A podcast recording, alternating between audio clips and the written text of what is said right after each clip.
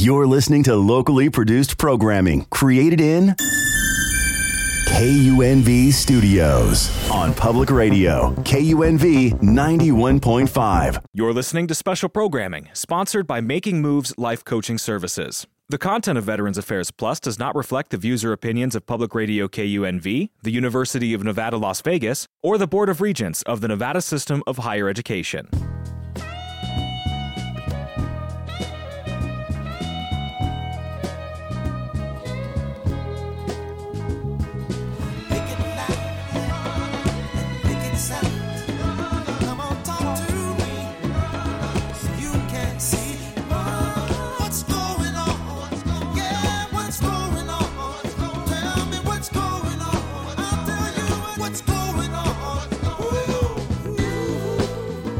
Good morning once again. This is Dave Washington with Veterans Affairs on 91.5 Jazz and More.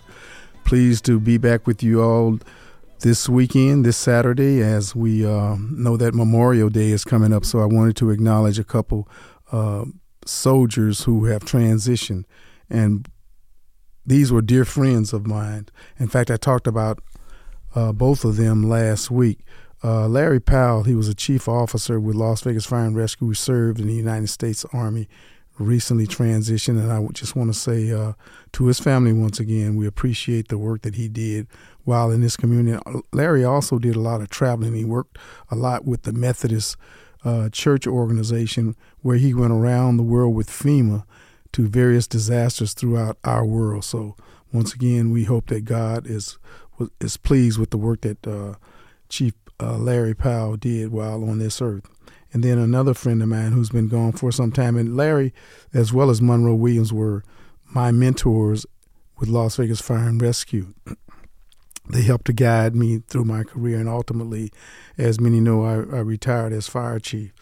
But Monroe, he retired as a captain, and he was an outstanding individual who was a Navy man. Yeah, Mon was in the Navy. In fact, he was a, corpsman, I believe it's called, where he he was a medic and he took care of a lot of things on the department. In fact, he spent a lot of time training our guys on the department how to deal with medical situations. So, again, we hope that God was pleased with Monroe's service while here on this earth.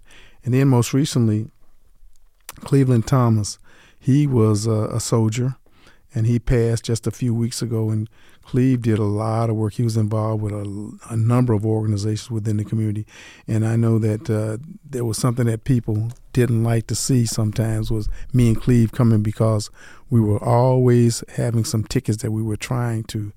Uh, what we were doing was actually trying to sell tickets to raise money for some function or organization. So once again, just wanted to acknowledge those individuals as we uh, embark upon Memorial Day.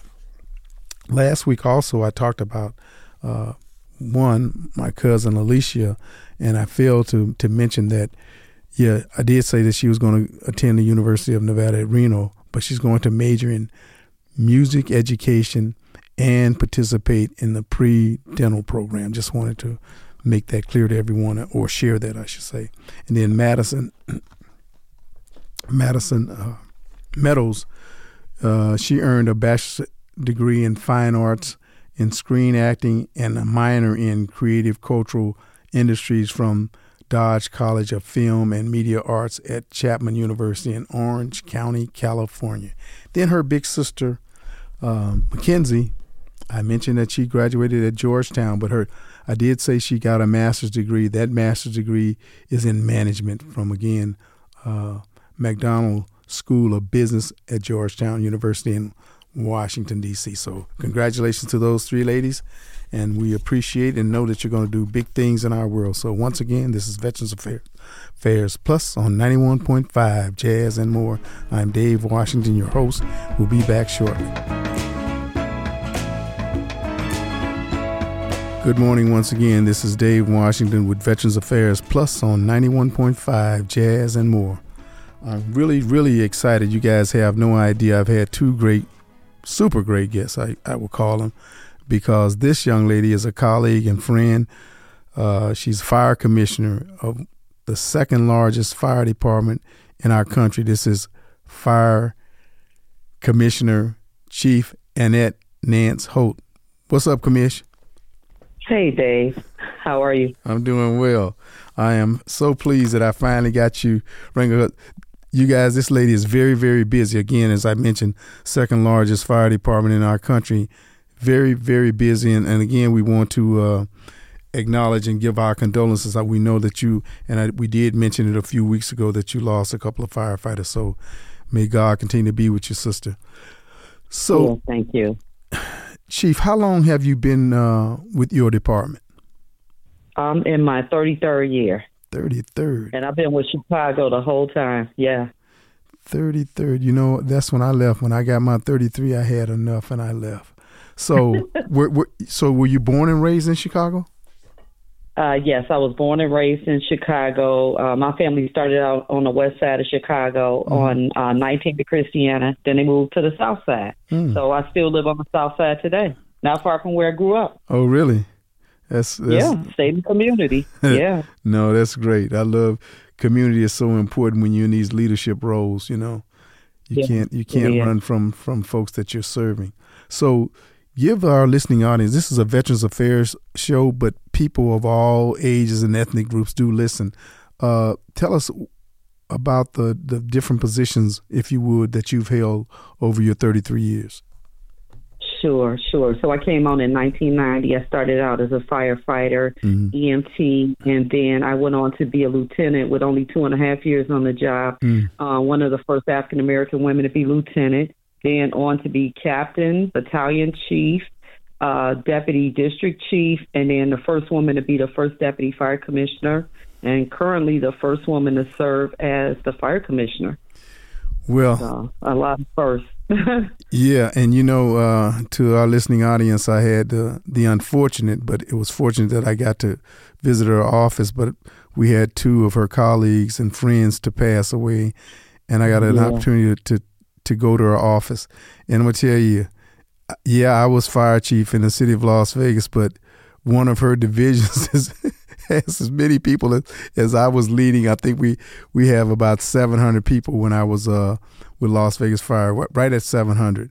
And I know one of your divisions is uh, is about that size, and all one I could do was uh, One uh, shift in the city is more than 700. It's 5,000 on the Chicago Fire Department. Yeah, uh, all I could do was chuckle. I said, man, and she stays extremely busy, but we we appreciate the work that you you have done there. Um, now you got a pretty good pretty good sized staff too. Yeah, yeah, I do. I got a nice ass staff. We could always use more, but in the field in total with field and administrative, we got 5,000. Mm, mm, mm, 5,000. So you did attend EDI. In fact, when I met you, I believe you were a lieutenant, if I'm not mistaken. Uh, I started EDI. Yep, that's correct. I started EDI as a lieutenant. I was a brand new lieutenant, and I came with one of my mentors, Nick Russell, and another one, Mark O'Bannon. And they were already, I want to say they were captains or chiefs at the time. So I followed them on faith because um, when I heard what Carl was doing, I was like, wow, that's pretty cool. And, uh, you know, our department didn't pay for it. So we all came on faith and we paid our own way. And EDI, I mean, I just can't tell you how much it has grown me professionally, personally, um, and personally, as far as knowing people like Dave and other fire chiefs across the country and being able to pick up the phone and talk to them, even before I got to this position, but you know to have somebody who understands what you're going through i think that's kind of important because i know being a fire chief is a lonely job i can tell you that people go it can't be because you're always around people right. you are but you're not always around the people that matter in your life meaning your personal people your friends because you got to neglect them you know, in your intimate family circle because you're always busy and always working. Mm-hmm. But of course, we love what we do.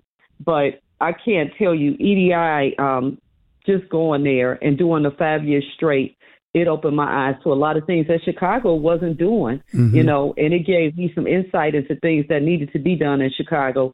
And actually, had I not gone to EDI, I don't think I would be the fire commissioner. I just wish Carl was here to see it because he would be so happy because at one time, Carl Holmes, who founded EDI, he applied to be the fire commissioner in Chicago. That's right. And of course, he didn't get it, right. but I got it for him. So I stand on the shoulder of giants.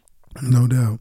You know, and I, and I always tell people actually Chief Holmes was one of the one of the founders. He was, but the reason why he gets so much credit, and I and I share this all the time, he took money out of his personal family account to keep this yeah. organiza- keep the organization of the Carl Holmes Executive Development Institute afloat, because otherwise it would have, as they say, died on the vine. Now, yeah. one thing one thing that I know about you, you're you're you are a hard charging person. And I say this from the experience of working with this young lady uh, to our listening audience. She runs the administration side of our, our institute, which is a, the most critical part, if you will. So tell us a little bit about that experience because I, I, you are so grounded. And, and I've watched, see, because I've seen how you change things. I remember when there would be lines around the building for people registering. Now yeah. it's like clockwork. Yeah. Because of you and your you staff. Yeah, and I was going to say the main part of this is what you said, staff. All of us working together came up with solutions to actually fix some of the clog or backup that we had in, in registration before we got there because we were actually some of those people that waited in those lines back in the day when they did it. And we didn't like it. So that's right. I'm kind of like a customer service person. I like to see things moving smoothly. And that might be from growing up working in my father's store. Mm. I always hate lines. So uh, yeah, we worked together to make the transition a lot smoother for people attending EDI. You know, and then making people feel like they want to come back. Because if you got to wait, a lot of people go like, "Why do I want to wait?" Even though it's really important right. to be there, and the information and the knowledge that you gain mm-hmm. will change you forever. I mean, forever change you. Um, we still didn't want people to experience that. Absolutely, and I can tell you, I agree with you 110. percent Had I not gone to EDI when I went, I was battalion chief over training. I would have never made deputy and or fire chief had I not gone there because the interaction with that you are able to have on uh, during classroom time as well as after hours with with chief officers and fire chiefs and uh, fire uh, commissioners from around the country. We talk about uh, George uh, Sherman George. I, I learned so much from that brother. In fact, I had never heard of a a vitae. You know, it's like your resume, but it's it's just a different structure. That vitae that he, I took from him, and I also took from um, what's her name out of uh, Berkeley. Uh, oh Deborah Pryor. Deborah Pryor. I took what they had and I and I kind of molded it into my own, and that helped mm-hmm. me with tremendous success. To include Herschel Clady and Monroe Williams, who was my mentor here locally they they showed me both showed me this three ring binder, and Herschel had now Herschel, you know how Herschel was so cool. Herschel had his his picture on on, on here. I said I ain't putting my picture on there, but all hmm. your your certificates, uh, letters of endorsement, et cetera, et cetera. You put that in that binder and you take it in, and, and they were they were looking at me like we don't know if we're supposed to accept this, but then mm-hmm. then one person on, on the interview panel say nobody told us we couldn't, so we'll take that young man and we'll look at it. so uh, yep, and look where you landed. Yes, yeah. yes. Yes. But again, back back to EDI, and again, you've done tremendous work in in, in ironing out what we're doing as an organization. So uh, I, I, want you to just kind of take a, a, a minute or so and and kind of give some some further information on that institute and what what it's all about.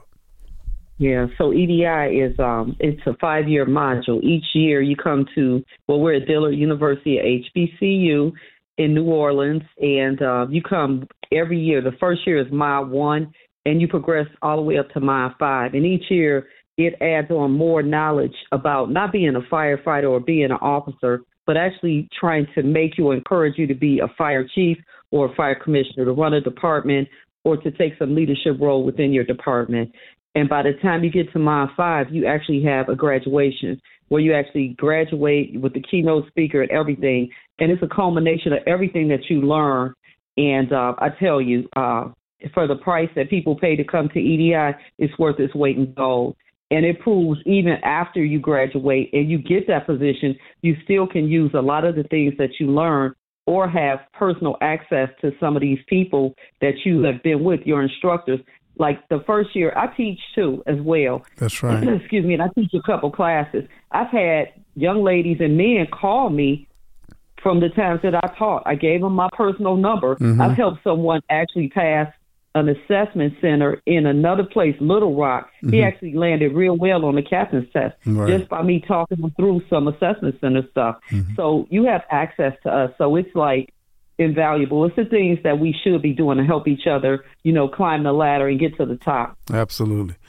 Well, we certainly appreciate that. And I failed to mention that again, she is a, an officer with our organization. We have a, our structure is uh, directors, and then we have officers who actually do the day to day operations. And she is really the lead of that group. I'm the president and CEO, but everything goes through through the fire commissioner and her staff, and they really uh, do a phenomenal job in terms of. Uh, uh, administering all that we have, and, and we miss uh, your colleague and my colleague Ron, who really was the brain. He was the brain thrust of of our, administrative staff, and particularly for our website. So, thank you, uh, Fire Commissioner Annette Nance Holt. We appreciate you, and I look forward to seeing you. God, God's if God is willing to see you in New Orleans this uh, yep. this June. We got a little bit of time, a couple weeks, and we'll be there. Yep, I'm looking forward to getting my batteries recharged, seeing my brothers and sisters. All right,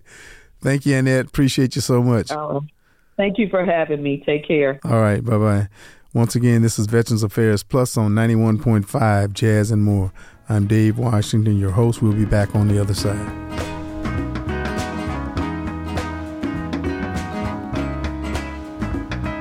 Once again, Las Vegas, good morning. This is Veterans Affairs Plus on 91.5 Jazz and More.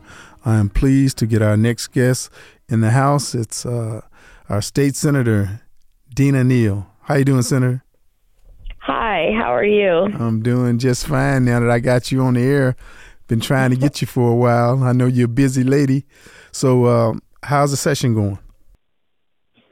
It's actually going um, fairly okay. I mean, there's been less drama. So, we've managed to move a lot of good policy. Um, we're in the last, I believe, 19 days of session. Mm-hmm. Um, and so some of the big policy is being vetted now. We just heard the film tax credit bill. Um, then there is the fentanyl bill that Attorney General is moving.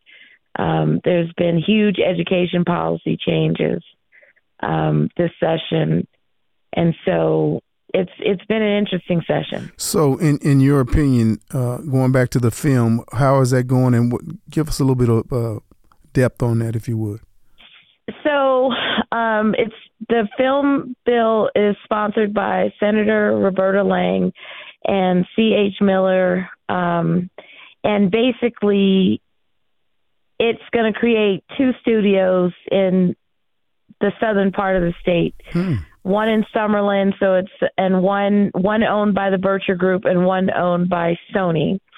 The bill is still um, in flux in terms of being amended because it has um, a sizable amount of tax credits. And so, tax credits, although it's seen as negative revenue to the state because it's money that we won't receive.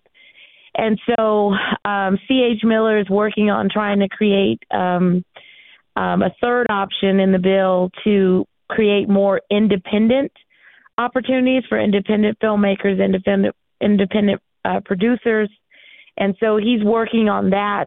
Um, and there was also in the hearing a conversation about um, what the local workforce would look like mm-hmm. in terms of the career pathways for the bill. Right. UNLV would get a media campus, um, which would allow the film school to directly benefit. Um, so there's some positive things in the bill. Excellent. Um, it's a game changer. We just need to get the get the money right. right, right. Well, you know, our studio, the studio that I work out, is in the Hank Greenspun uh, journalism business, building, I should say. Uh, so it's interesting, and and it's it's good that uh, hopefully it can get worked out because and and and and a key for me as a longtime citizen of this uh, community, I'm always about what is it going to do for the local uh, people who are looking for work in that industry or or what have you. And, and, see, I still got a bitter taste in my mouth for for the uh, Allegiant Stadium. I'm still trying to find out what the numbers were in terms of uh, ethnic and gender breakdown, but no one seems to want to give me the numbers. I just like to know. I think, that, not me personally, but I think our community should know. Now, the the next one you say of major activity is education. Give us a little bit on that. So for the education, um, there has been a lot of movement around oversight and accountability, oversight of the superintendent, um, trying to deal with public comment and how public comment is handled to make sure that citizens are heard and they don't allow um, agenda items to be moved you know late at night where uh, constituencies can't come in and and and speak on an issue. There's also evaluation of administrators, teachers. Mm. Um, there is a movement to try to uh, make sure that um, there's a knowledge standard for the superintendent and area superintendent. Mm-hmm. And also, um, there was a restorative justice bill by Assemblywoman uh, Angie Taylor, she's up north, mm-hmm. to change progressive discipline policy. Hmm. So, is there? There's no legislation pending. I know that they've talked many different times about uh, dividing the our big. Uh, what are we probably in the top five districts in our country? No. you, say, you say no. As, as an educator, what are, what are your thoughts on you know the whole history issue that that kind of permeates the whole country. You know, people don't want to talk about certain things. It's either true or true history or it's not. I mean, I just have a it's it's crazy that that that we can't talk about things. I mean, some people's gonna feelings are gonna be hurt, but I don't think it to the to the to the detriment of anyone. You know. Um, I think I think that um, what's going on in Florida, right? I think mm-hmm. is I think we need to be worried about the spread. I think we need to be worried about the current current agenda, mm-hmm. um, which is to um, lose all critical thought whatsoever, um, lose information on identity, and I think that there is an there is a direct attempt to um, sabotage pretty much the educational condition, and it seems to be only focused on communities of color. Mm, interesting. And then perpetuating um, an agenda that only allows for a one narrative about history mm-hmm. to be presented. And we've already we've already been here, right? We were we were here when uh, W.E.B. W.B. Du Bois was around in 1920, and right. I mean, so it's not like we haven't had this fight before. Mm-hmm. It's just that they're bringing it back. I mean, mm-hmm. we spent almost a hundred years trying to get our history into the actual books, right? And right. so to to reverse that I think there's a new generation of children that I don't think they're going to stand for it. And it's interesting because I wonder why the federal government hasn't stepped in because a lot of this is discriminatory practices, mm-hmm. right? You're right. limiting the educational access mm-hmm. of students. Right. This isn't local content. This isn't locally driven, right? You, the, the acts have been to eliminate whole society, groups, activities out of history. And I guess maybe it's maybe it's their way to play back, you know, the removal of the statues, right? Right. The statues that they everybody uh, was fighting over, right? Because mm-hmm. it seems like they're doing it, but they're doing it through textbook. Mm-hmm. So, your dad, what do you think he'd be doing these days? and he, and he did oh, a tremendous job. And one thing I learned from you, not to cut you off, Senator, but I learned from your dad that some people think that it's all about passing bills, but it's also gutting and cutting and getting rid of bad bills. And I'm like, wow, I never thought about that. This is true. Uh, we're we're not faced with any of those bills here in the state mm. of Nevada. I mean, because they would have already been dead. and so, um, and there were if there were any bills that were contrary to um, or that were aligned, they never got a hearing. Mm-hmm. Um, so I think this particular, you know, in the state of Nevada, we're pretty clear in the legislature about what we believe is important policy. But mm-hmm. I think my dad would be actively advocating and trying to figure out how to, you know, add on to the national movement mm-hmm. around mm-hmm. um, preventing this kind of behavior because we should all be alarmed right. because it's a playbook. Mm-hmm. Absolutely. So, um, when are you guys? I know you mentioned it, but it just slipped my mind. When are you guys scheduled to finish up? June sixth. June sixth. Okay. Uh, well, really June fifth, but I'm just counting as June sixth because I'm going to be here until midnight. Right, so right. on June fifth. I hear you. Look, uh, is there uh, anything you'd like to share with regards to the Windsor Park matter? Is that still in the works, or is it? It is still in the works. We had a hearing on in Senate Finance on Friday um, to get roughly thirty-seven million dollars to help those families. Mm. There is a provision in there that where the city would have to pay back the state a portion of the 12 million. Mm-hmm. and then also it includes um, well it's about the relocation um, and just trying to make sure that everything that should be covered in terms of taxes, insurance, mm-hmm. um, restitution payments, rehab payments that I mm-hmm. included in the bill. So I feel feel pretty good that we're going to be able to get the money out. Mm-hmm. The next action would be identifying uh, 20 acres, right, um, in order to move the families. So and so I'm working on that, so trying you, to identify the area. So you're talking about moving to an area and they would build some houses for those families to move to, basically. Correct. The last 90, so the last 90 original residents. Uh-huh.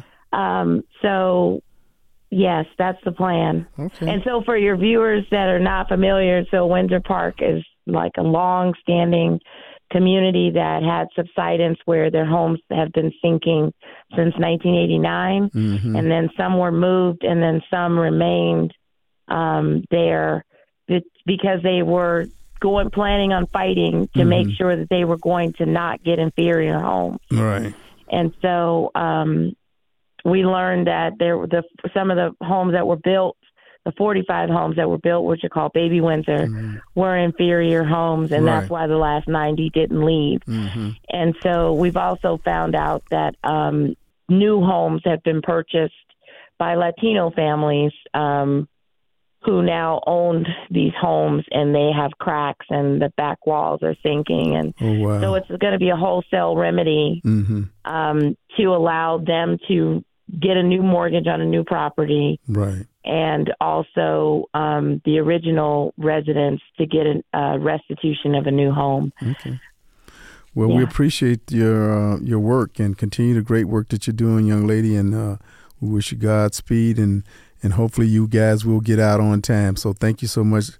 Uh, we have Senator Dina Neal representing District 4. Is that correct? Yeah, it's District 4. All right. Thank you, Senator. Take care. Thank you. All Good right. Bye bye. Veterans Affairs Plus on 91.5, Jazz and more.